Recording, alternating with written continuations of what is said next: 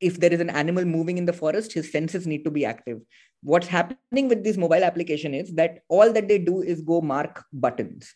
And uh, and a lot of that knowledge is deteriorating. So there is this de-skilling process that's happening. Secondly uh, everything's very automated right? So uh, they have to continuously look and look at their mobile screens while they're walking. Just during my uh, stay at Corbett while I was working there, four for frontline forest staff were killed by tigers while they were putting in information uh, mobile applications.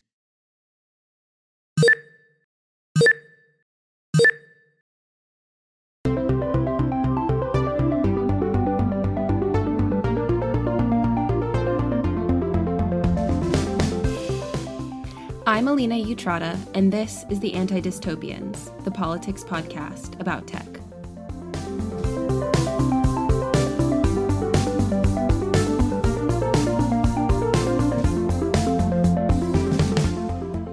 The Anti Dystopians is hosted and produced by me to provide a space to have conversations about radical and critical approaches to technology. If you'd like to support the production of the Anti Dystopians, you can subscribe to our email newsletter by following the links below. We also include links to articles, books, or other additional reading mentioned in our conversations, as well as alerts about upcoming episodes, so be sure to take a look.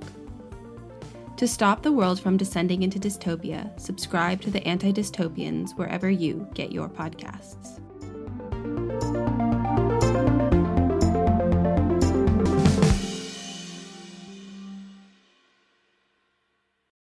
Hi, everybody. We're so excited today because we're talking to Dr. Trishant Simlai, who's a conservation researcher studying the politics and geographies of wildlife conservation in India and just recently completed his PhD in the Department of Geography at Cambridge.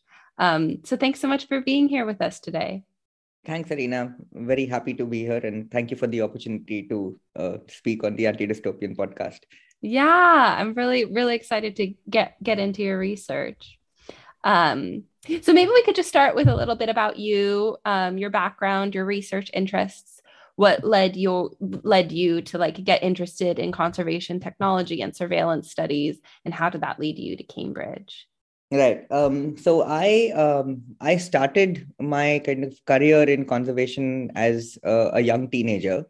Um, and by training, I'm a conservation biologist. So uh, I made this shift from the natural sciences to the humanities and social sciences after spending almost 10 years working in the field of conservation in India, uh, doing conservation practice. So I started with working with large carnivores like tigers, leopards, uh, working on issues of human elephant conflict, human wildlife conflict in uh, around India's national parks and wildlife sanctuaries.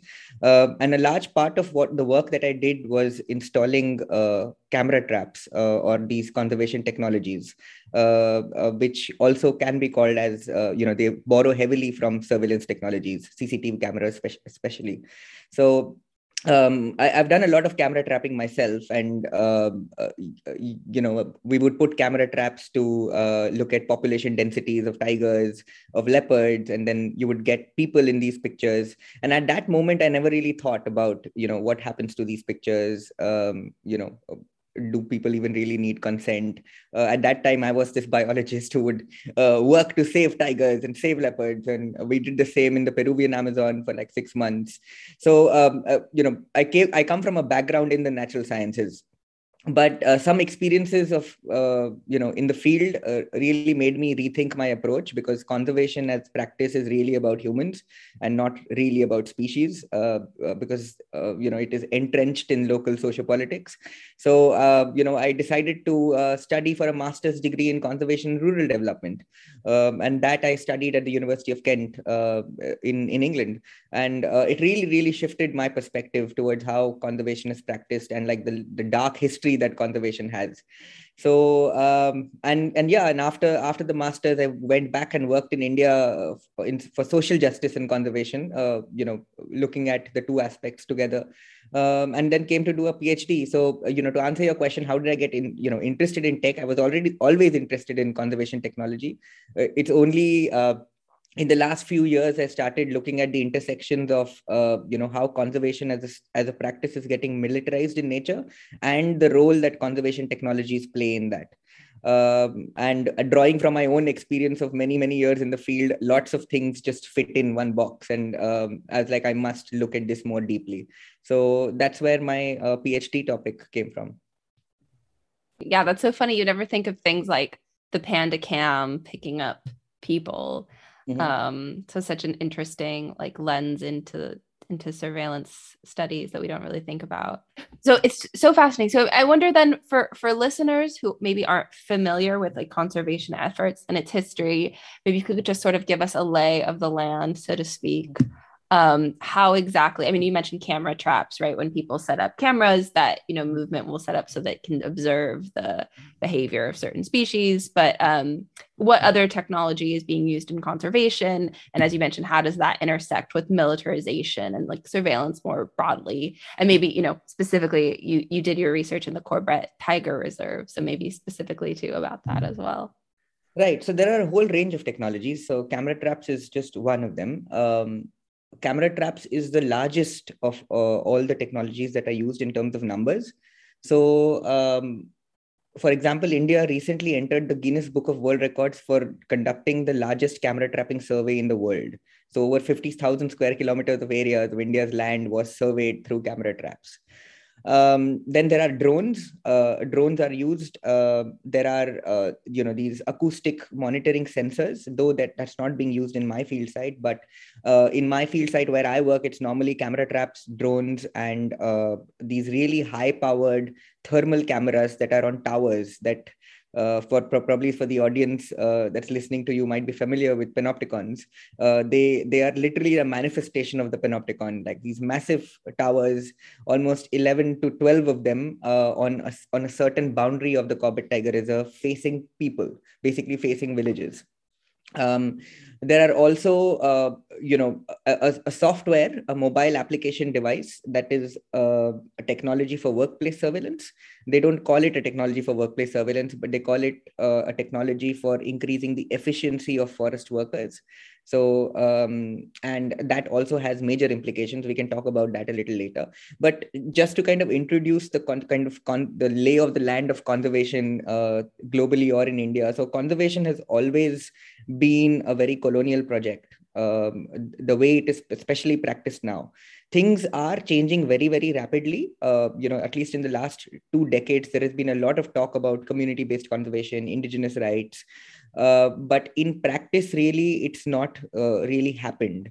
Uh, particularly in india um, you know conservation is still very very uh, uh, policed. It's you know the forest department that's responsible for uh, implementing conservation policies uh, is actually a policing body. They were introduced as a policing body.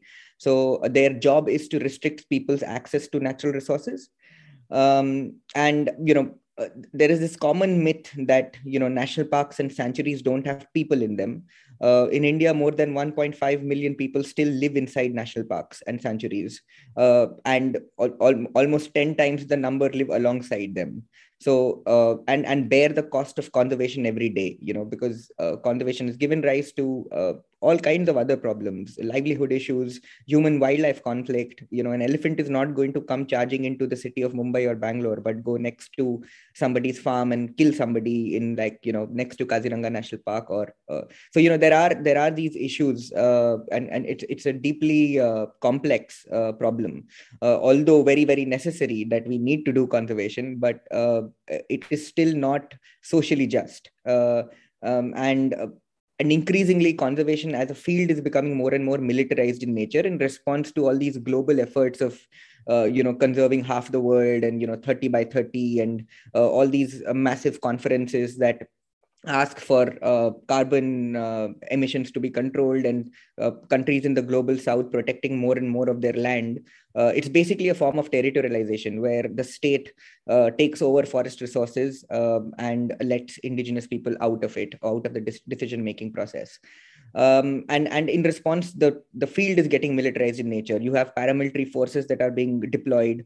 Uh, in india thankfully we don't have that level of militarization as you see in some countries like africa where you know there are de facto shoot at sight policies you know uh, rangers are i mean there was a massive investigation recently and wwf was implicated in it where uh, they were they were providing arms and ammunition and support to rangers who were conducting all kinds of sexual violence and uh, you know structural violence uh, in in in central africa. So uh, you know it is it is quite complex it is quite dirty. Um, in india we don't have it this way but we are going down that slope there are some national parks in India where uh, rangers have been uh, accused of extrajudicial killings of people uh, and harassment of local communities, especially indigenous communities and people from lower castes, is an everyday reality by forest uh, guards uh, uh, in in the lower rung of the forest department. I wonder, you know, one of the really interesting things you talked about in your research was about um, how camera traps affected like women who were going out into these these forests. So I wonder if you could talk a little bit about how like the you know specifically this this militarization and surveillance affects like the local like as you mentioned the local communities or indigenous populations who, who are living alongside them and especially what you talked about about how it's like transforming boundaries and becoming a form of territoriality yeah. Yeah that's very interesting. So uh, and this is my favorite part about my thesis as well because i wasn't expecting to find this while i was doing fieldwork so um, you know forests uh, in north india actually um, most of india where uh, you know there are villages that live uh, you know, that are around these national parks and sanctuaries and tiger reserves um, it is normally the women in the household that go to forest to collect forest resources. So uh, uh, what's kind of necessary to clear for me right now is that you know forests are not these pristine core areas that have fences. In india none of their national parks and sanctuaries have fences. Um, and they are divided into different zones. Like there's a core zone there is a buffer zone there is a tourism zone.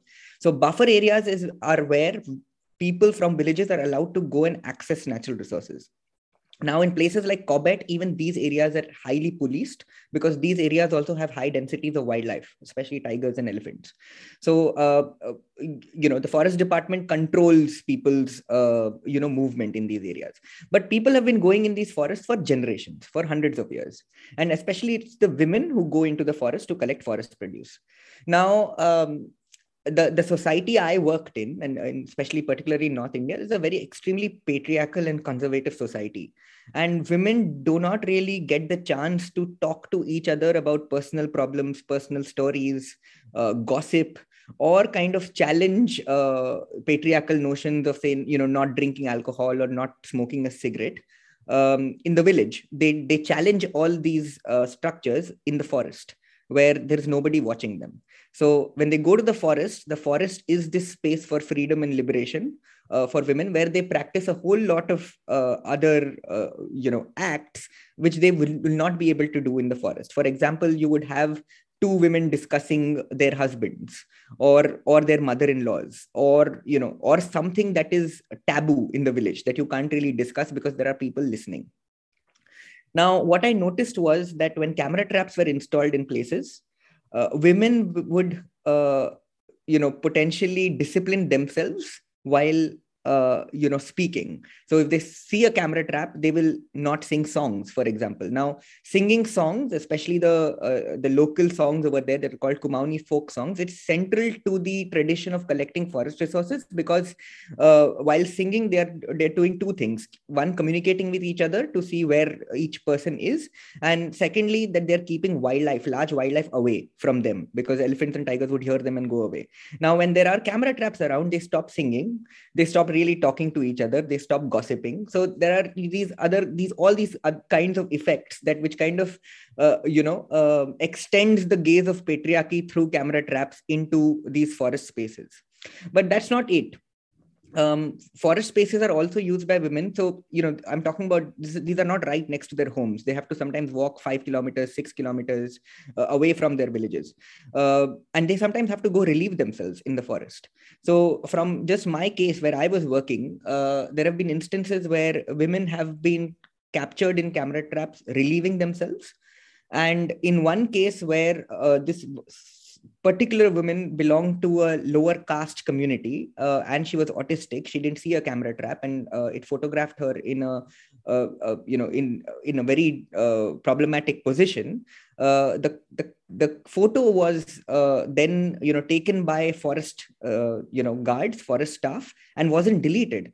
And as a tool of casteist violence it was circulated in local facebook and whatsapp groups uh, and became it became a severe case of uh, sexual harassment, causing a lot of shame for not just the women's family but the entire village. And uh, you know and cases like this can actually be really really problematic for conservation because then you can't when if you want to do conservation practice you need to have local communities who trust you uh, who work with you. And these cases just kind of bridge this uh, gap further um, in and and obviously it is i mean it's also illegal to do something like this but uh, you know it, it, people in such communities don't really have access to kind of legal mechanisms or the knowledge to challenge uh, such power structures. So uh, you know ca- camera traps seen as these harmless devices for noble good can do things like this right? So uh, from a gendered perspective it's uh, it's really really uh, important to look at how uh, not so not just camera traps. For example uh, drones uh, the forest department. So you know these things work in tandem with local power structures. Um, the the forest department would fly drones very differently in a village that is dominated by say upper caste landed elite groups as compared to a forest village uh, that is dominated by lower caste uh, scheduled tribes or Adivasi groups. So, uh, in these landed uh, uh, villages where people have a lot of land and are powerful or upper caste, the local drone operator would first call up the village headman and say, um, We are coming. Can you meet us and direct us to where sh- we should fly the drone? While in complete opposite in nature these guys would just drive to a forest village and fly the drone without anybody's consent. And they would fly the drone over people's houses in the forest village while they wouldn't do that in uh, the village which is dominated by upper castes. So you know you can really see these dynamics come into play uh, when these technologies are deployed. I wonder then so who who are the actors who generally deploy these surveillance technologies? So obviously you've mentioned the state forest mm-hmm. rangers which is a militarized police but also wwf so like nonprofit organizations international organizations who's deploying this technology and then who gets access to this information and how do local communities you know either use or resist this technology yeah that's really interesting so um, it is mostly the state that uses these technologies but these technologies are introduced by not-for-profit organizations ngos like say wwf or you know a whole range of um, wildlife conservation organizations in india uh, that look at uh, you, you know a project that may seem very fruitful like oh let's you, you know let's monitor this forest with a drone even when they don't need to. Like i mean let's mon- i mean in india you have extreme canopy cover you know you can't really see things on the ground. Yes i agree that drones will have some ecological benefits but they have to be used in that specific way. You also have to use this uh, uh the uh, a good quality drone that has more than 25 minutes of fly time. All these states are using drones that are 20 minutes fly time. I really don't know what kind of ecological uh, surveys they're going to do with it or what kind of law enforcement they're going to do with it. So uh, uh, it's mostly the state that uses these technologies. And in india the bureaucracy is always fascinated by new projects. Um, uh, so they were fascinated by camera traps when they came in. And uh, until recently most of the camera trapping was being done with the help of uh, these ngos but uh, more recently now and, and this goes into another topic in, in kind of data and, and big data and surveillance is that who owns the data and data justice right? So uh, uh, recently the governments and, and particularly the forest department bureaucracy realized that they have very little control on the data because it's the NGOs that use the data and publish papers out of it. So um, uh, in in the last couple of uh, years, and actually last five years, the the state has been uh, very intentionally keeping all these NGOs out of tiger reserves because they want complete control of the data uh, and they they uh, they accused all these NGOs of not being transparent enough. So uh, slowly, the state is really pushing out these NGOs from main tiger areas and uh, building capacity by themselves in their forest force, where they can they, they can go and do their uh, camera trapping. Um, and all of this data finally goes to a government institute in India. It is called the Wildlife Institute of India, where all of this data, including data of humans, data of you know you would have uh, a whole range of uh, species all that goes into one repository. Um, it and and that organization is called the wildlife institute of india. It, all of that data goes there. And i really don't know what happens with that data. So uh, you could have you know a scientist suddenly coming and saying that oh we've got uh, you know these pictures of people. Let's uh, uh, quantify from our cameras how much headload of wood they are bringing in from the forest or how much headload of grass they are bringing in from the forest. And all of that quantitative information then would be transferred to a paper in which they would argue that this is the anthropogenic disturbance that is being caused by people through you know bringing resources from the forest. And let's let's talk about policy of resettling these people from somewhere. So technology plays an important part in that as well. While the people who are being photographed have no idea that they have been photographed and this is the conclusion or this is the inference that is being made out of a headload of wood a woman is carrying from uh, from that camera trap right? So uh, there are these issues uh, uh around it um, yeah so my research suggests both. Uh, so I, a lot of my research has suggested that uh, that these technologies of control drones camera traps uh, um, and these uh, you know mobile applications they are both co-opted uh, by communities and also resisted by communities. Now it really depends on what this community is who this individual is and how they're taking let me give you an example from both the sides so, for example, uh, in 2019 uh, August, India, uh, the state of India, uh, abrogated what's called Article 370 of uh, the Indian Constitution, which gave autonomous rights to Kashmir. Um, and uh, that created a huge wave of nationalism and jingoism throughout India. You know that oh, we finally had, we finally kind of integrated Kashmir into India's territories.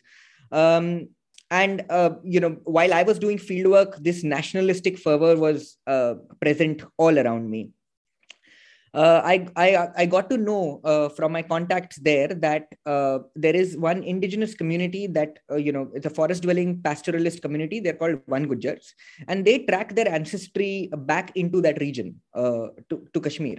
And some of them on over tea were discussing how the abrogation of 370 would lead to private land, like private investment in the valley, in the Kashmir Valley, and common land would be commons land uh, where they, where they would go and graze their cattle would be gone.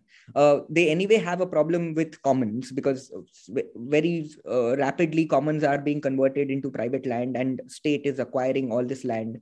Um, so uh, some local people uh, from upper caste groups, uh, mostly Hindus, uh, overheard this conversation and reported it to not the police, not the local police, but to the local forest department. And this is really interesting that how uh, you know the how the forest department is looked at as this policing authority rather than this forest management authority, and uh, and also because they are in constant conflict with the Van Gujjars because Van Gujjars enter the forest for grazing their cattle, which they have always done, but their rights have been really subjugated since the time Project Tiger and Tiger conservation interventions have come in.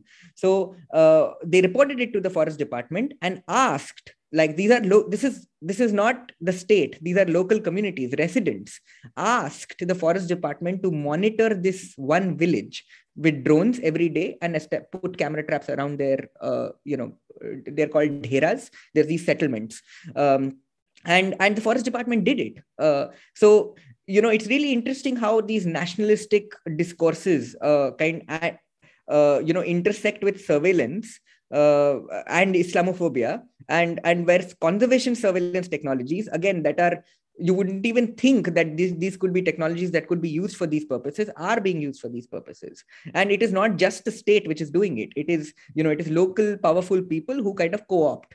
Uh, so uh, the same thing with gender right? Like men in uh, villages if they've had a fight with their wives or if they want to control uh, their women uh, spending long hours in the forest they would ask the forest department to put camera traps in a certain area so that it discourages women because then they wouldn't you know they would they would not have time you know they would have to look for places to relieve themselves. So they would be forced to come back into the village to relieve themselves. Uh, there, there have been instances where uh, men have told me oh we have uh, you know LPG cylinders now. We have cookers. We have gas at home. I don't know my why my wife goes to the forest to collect uh, firewood. She doesn't need to go to collect firewood, which is true. But this is where they're missing the point that the forest is not just a space for resource collection. It is also a space for talk, gossip, singing freedom liberation you know talking about pain and sorrow and all of that. So men uh, you know then co-opt uh, these technologies. Ask the forest department to put more cameras in the forest. Or uh, uh, you know speak to the local forest guard who's often sometimes becomes part of the village environment. You know give them a give him like a, a, a bottle of alcohol and ask whether in their pictures has their wife been photographed anywhere or have others wife been photographed anywhere? So it becomes a tool of gendered oppression. So there are ways in which uh, you know people resist as well. So for example uh, you know i i know of instances where women uh, would completely stuff their head and uh, up till their eyes with uh, lots of leaves and wood and only then walk in front of the camera so that their photos are not captured then yeah. i've seen instances where uh, people uh, have used very long uh, uh pieces of logs of wood uh, to you know forcefully push the direction of the installed camera trap into the other direction they go and collect forest produce and then put the camera back in the same direction again so you, you know uh, and and you know and these things even the forest local forest guards and uh, local staff on the ground know that these things happen. So uh, unless and until there's something really major that that goes wrong the forest department also doesn't take action with it. So these are you know these subtle forms of resistance. But then there are other forms of resistance right? Like um, the forest department as i said before has given these mobile applications to their own staff where they go and uh, uh you know so a, a daily uh, frontline forest staff, his work starts very early in the morning, uh, where he is expected to go and patrol his uh, designated area um, and, and, you know and go looking for signs of tigers elephants any kind of illegal activity. Um, previously this was a very organic process where uh, the guard would choose which area he should go to. Um, a lot of the kind of work of a guard or what's called a daily wage forest laborer is interacting with local communities and you know gathering intelligence that way. So this was a very kind of organic process you, you know where the guards would go to the forest uh, in company of other guards and you know it would be more of a social process. Uh, in the last few years what has happened is that there's been this extra demand of datafication where you know there is this large labor force that you have uh, you know as as forest rangers and uh, scientists especially pe- scientists like in places like cambridge or in london you know or uh, in foreign universities thought that why don't we convert this labor process into an ecological gathering information process and where you know uh, where we if we automate this we would get more information and then we can make fancy maps and publish more papers. So uh, you then you started having these forest guards who've never used mobile devices in their lives for doing this. Uh, now having to complete targets of 10 kilometers uh, and whenever they see like a tiger pug mark they're supposed to mark it on their phone. And the entire process is so bad because it's you know it's not done in consent with the guards or not done in a partnership with the guards that it takes them 30 minutes to even start the application. And then when you have to feed the app, feed information in the application it, it takes more time. So there are multiple things that are happening here. One is that there is severe de-skilling of the labor process because uh, for a forest guard to identify a tiger pug mark, he would need knowledge of the tiger pug mark. He would need knowledge of the tiger's behavior, or you know, uh, if there is an animal moving in the forest, his senses need to be active. What's happening with this mobile application is that all that they do is go mark buttons, and uh, and a lot of that knowledge is deteriorating. So there is this de-skilling process that's happening. Uh, secondly, uh, everything's very automated, right? So uh, they have to continuously look and look at their mobile screens while they're walking. Just during my uh, stay at Corbett while I was working there, four for frontline forest staff were killed by tigers while they were putting in information Oof, in these yeah. uh, mobile applications. So it also inc- increases worker precarity. You know, the labor precarity increases, and all of these things have been discussed very, very heavily in in the literature around call centers and you know factory floor like settings like you know starting with marx and uh, you know the principles of scientific management that taylorism uh, you know uh, taylor uh, wrote about. But really nothing of this sort was ever documented on a very different kind of a space which is the forest floor and how these technologies act as workplace uh, surveillance technologies of control. Uh, and the problem here is that the frontline forest staff are also paid very less so uh, and they're also a, a, kind of informal labor. So uh, you know the forest department could tomorrow say that we don't want you guys anymore and like fire all of them. Many of them don't get paid for three three four four months. These are people who act in uh, you know are working in extreme psychologically disturbing settings uh, away from their families in very very remote areas with very little entertainment or kind of social life. Uh, and in all of that they have this kind of control mechanism over them where uh, you know all that they do is recorded. They even have to click a picture of themselves before they go on on a patrol so that the uh, senior officers know that yes forest staff has gone.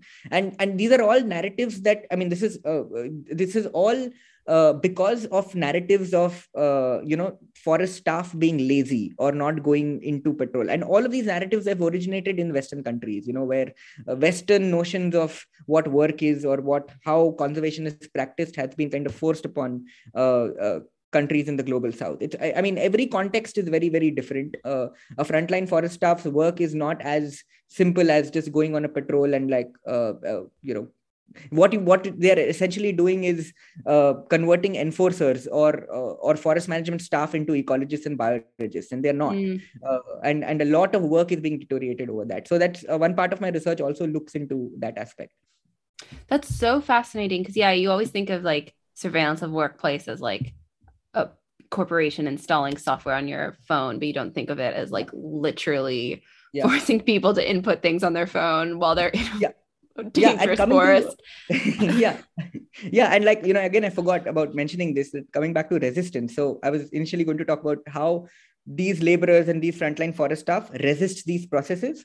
So uh, now that because there is this, everything is about a metric, right? Like they need to uh, fill you know fulfill the objective of finishing 10 kilometers or fulfilling the objective of recording that many signs of say a tiger or a herbivore or uh, you know or or an elephant.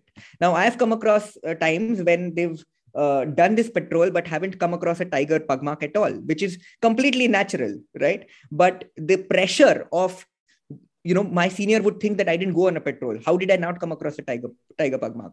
So they would make tiger pug marks with their hands like the impression of tiger pug marks with their hands and then take a picture of it. So they were challenging the surveillance process just like this you know that so it, that was also a form of resistance.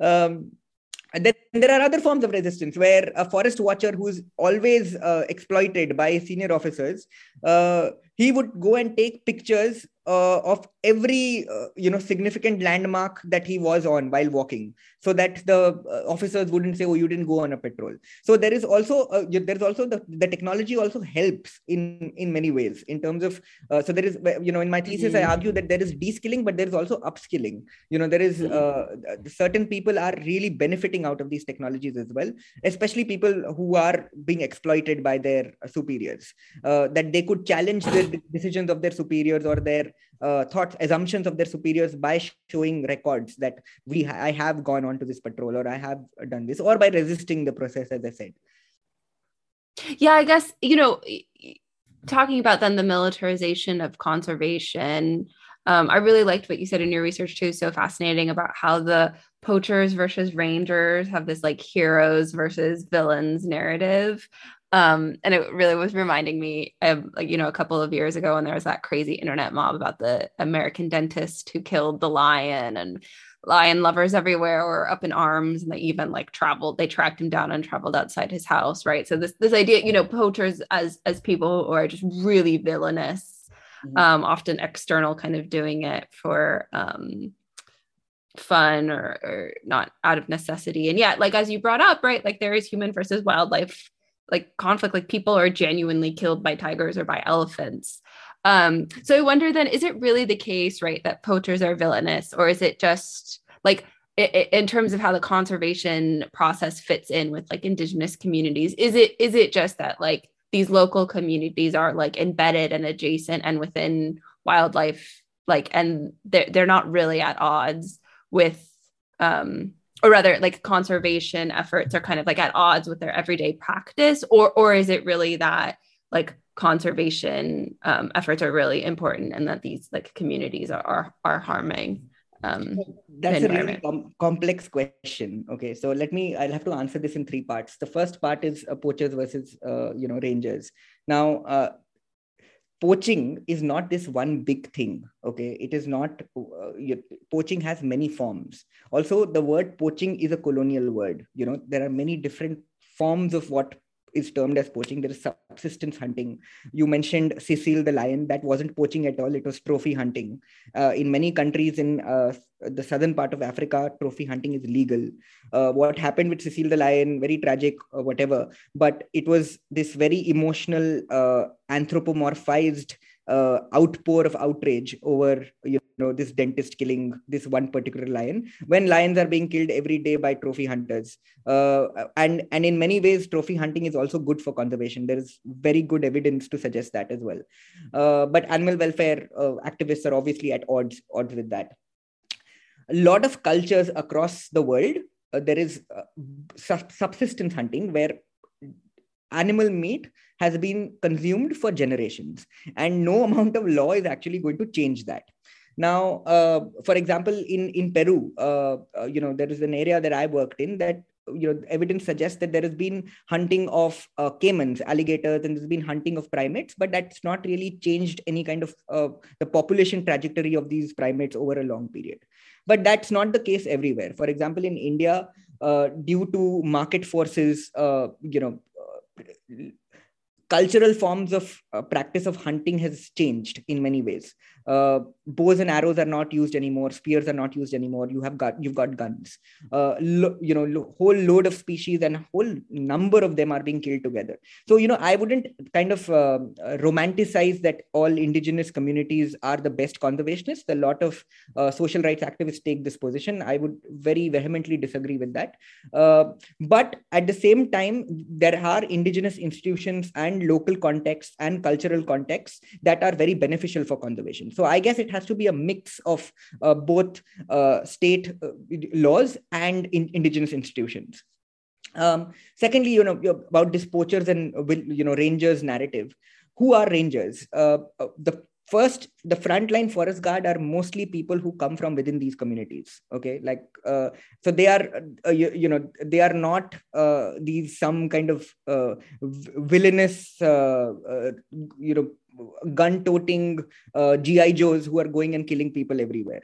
Uh, the same thing is with poachers. The you know you could have a poacher, a poacher again. I would say with you know quotation marks that a poacher could be somebody who's from an organized illegal criminal trade uh, person to somebody who's just entering a forest to collect uh, you know a meal for the pot so it's very important to make this distinction on who are we calling poachers. This is not one big thing. And there's plenty of research now on different forms of poaching, and you cannot paint poaching as this one big thing.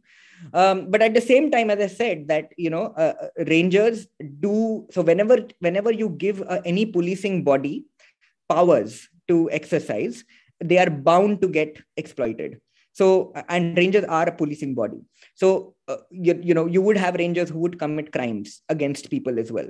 Uh, but again it's not all this black and white. You know these these categories are very fluid uh, sometimes uh, a ranger might have to go and pick somebody up from the village who's his own brother who's gone and cut, you know cut something in the forest. So th- there are a lot of social equations at play as well. And again this is all very context specific. So i would say that this matter is very gray and it is not like this black and white oh this these are poachers who are all bad and these are rangers who are uh, good or vice versa that rangers are bad or poachers are good. Uh, a, a, lot of social scientists kind of paint this narrative that you know rangers are these gun toting uh, mass masculine and you know, uh, you know you know just uh, agents of the state who are going and killing people. No it's not true. It's particularly in india they're actually really really weak. Uh, i mean they are they are a labor force that is very very weak uh, who's not got paid in 3 months who's not seen his family in 3 months. So it's it's very very context specific.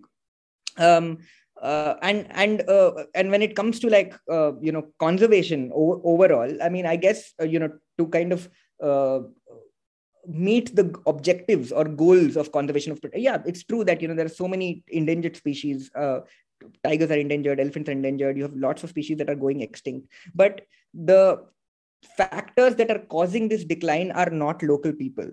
Uh, you know uh, it, it is this global uh, it's global capitalism. It is this consumption of resources. Um, I, mean i mean in india it's normally interventions of conservation are directed towards local people.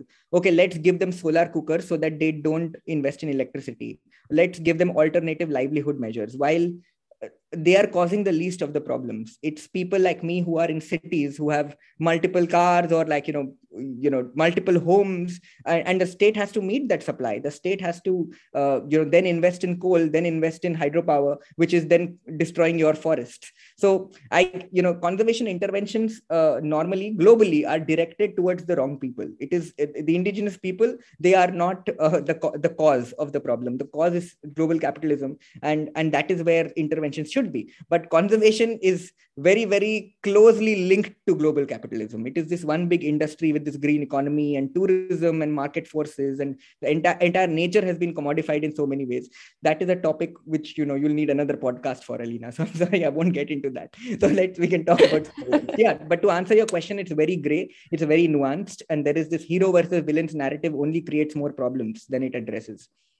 Mm-hmm, mm-hmm. i know that you said that we need another podcast for conservation but i am going to ask you about conservation. Sure. um so I wonder because you know you said in the beginning of the podcast, right? Like conservation is was a colonial concept in many ways, and so I wonder, um, kind of a two part question. One is that like, do you think conservation itself as a principle as a strategy you know exactly as you said it's so linked to global capitalism and colonialism do you think that that is really helping um, whether it's you know preserving the planet preserving ecology um, do, do you think that like we can keep conservation as a category as it is or do we need to like fundamentally rethink like the way that like humanity is is interacting or our structures with with like the planet at large mm-hmm. um or is it just that like conservation you know is a noble cause but has been taken over by bad actors has you know you know bleeds into all these things you say if we call you know it, it is it, conservation isn't the problem but the execution of of the principles of conservation is causing the problem. Mm-hmm. yeah again very complex question. And again uh, all the questions you asked have gray areas. So you know if for example if conservation in its form was working you wouldn't need a cop to happen uh, right now. So it clearly isn't working. Uh, you know climate change is still a big threat. Uh, deforestation is a big threat so the way it conservation is being done is not working. Uh, you know species are still under threat. Uh, you know uh, if you know if conservation was working you would have you would have seen that you know we our air would have been much cleaner. We would have forests that were rewilded and you would have more species around everywhere but it's not working. Um, so i i really think that uh, you know uh, conservation needs to really reflect and fundamentally rethink the way it is practiced. Now, when I mentioned before that conservation, essentially, especially the way it's practiced now, was essentially a co- colonial project. But conservation was has always been done before, right? You know, uh, indigenous communities have always had institutions in place that managed resources uh, carefully, uh, you know, sustainably. Uh, you know, and, and, and indigenous communities around the world so conservation was being done before as well. As a colonial project it started with this expansion of this wilder idea of pristine wildernesses uh, and game hunting. Uh, you know when when the british came to india they looked at these wild spaces with tigers and elephants and they wanted to hunt game. And they protected these areas so that local people couldn't access the resources or hunt because so that they could hunt for sport. And then that sport hunting then came became photography. And and then from photography it became tourism. So uh, you know uh, that that's the colonial link to conservation the way the british did it. Uh, and and that is the model that was adopted everywhere else in the world because it, it all started uh, here the idea of conservation and like you know these extreme wilderness areas in in north america with, with uh, you know the yosemite national park and yellowstone and all of that.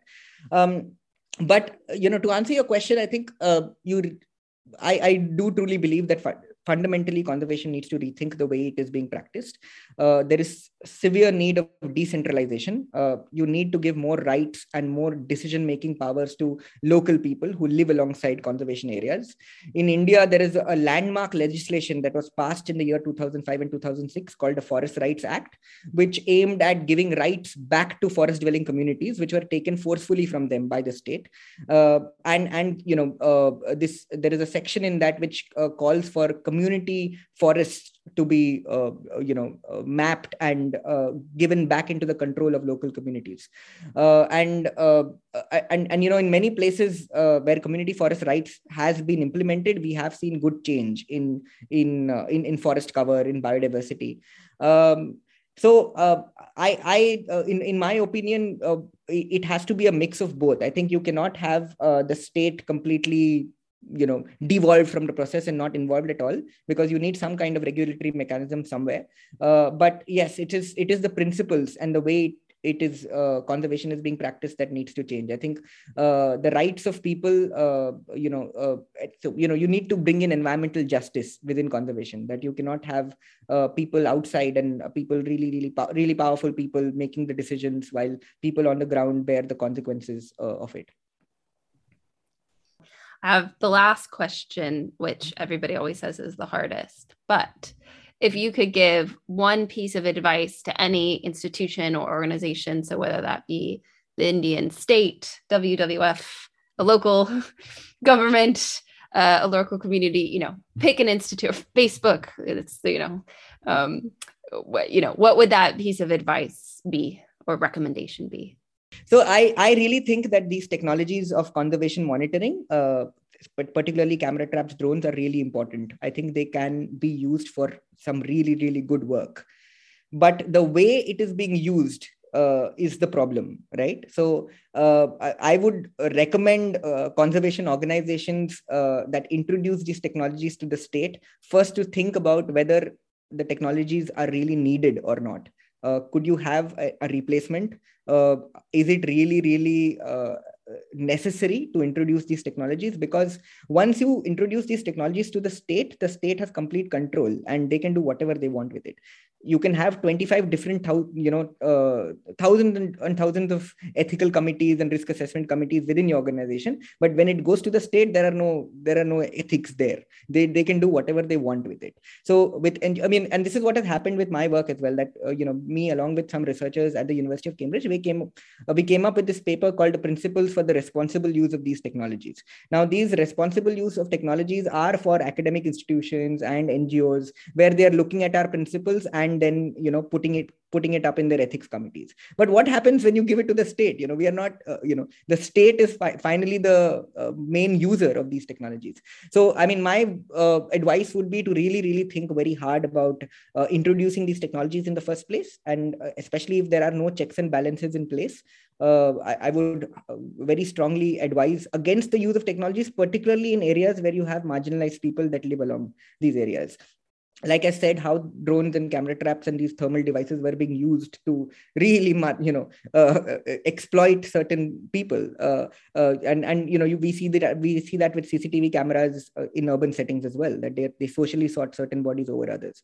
So uh, yeah, my advice would be to like really think very very hard before you introduce these technologies and really think about whether it is necessary to uh, and if it is what what kind of checks and balances do you have in place so that that the, the information that is really sensitive does not go to the state uh, would be my advice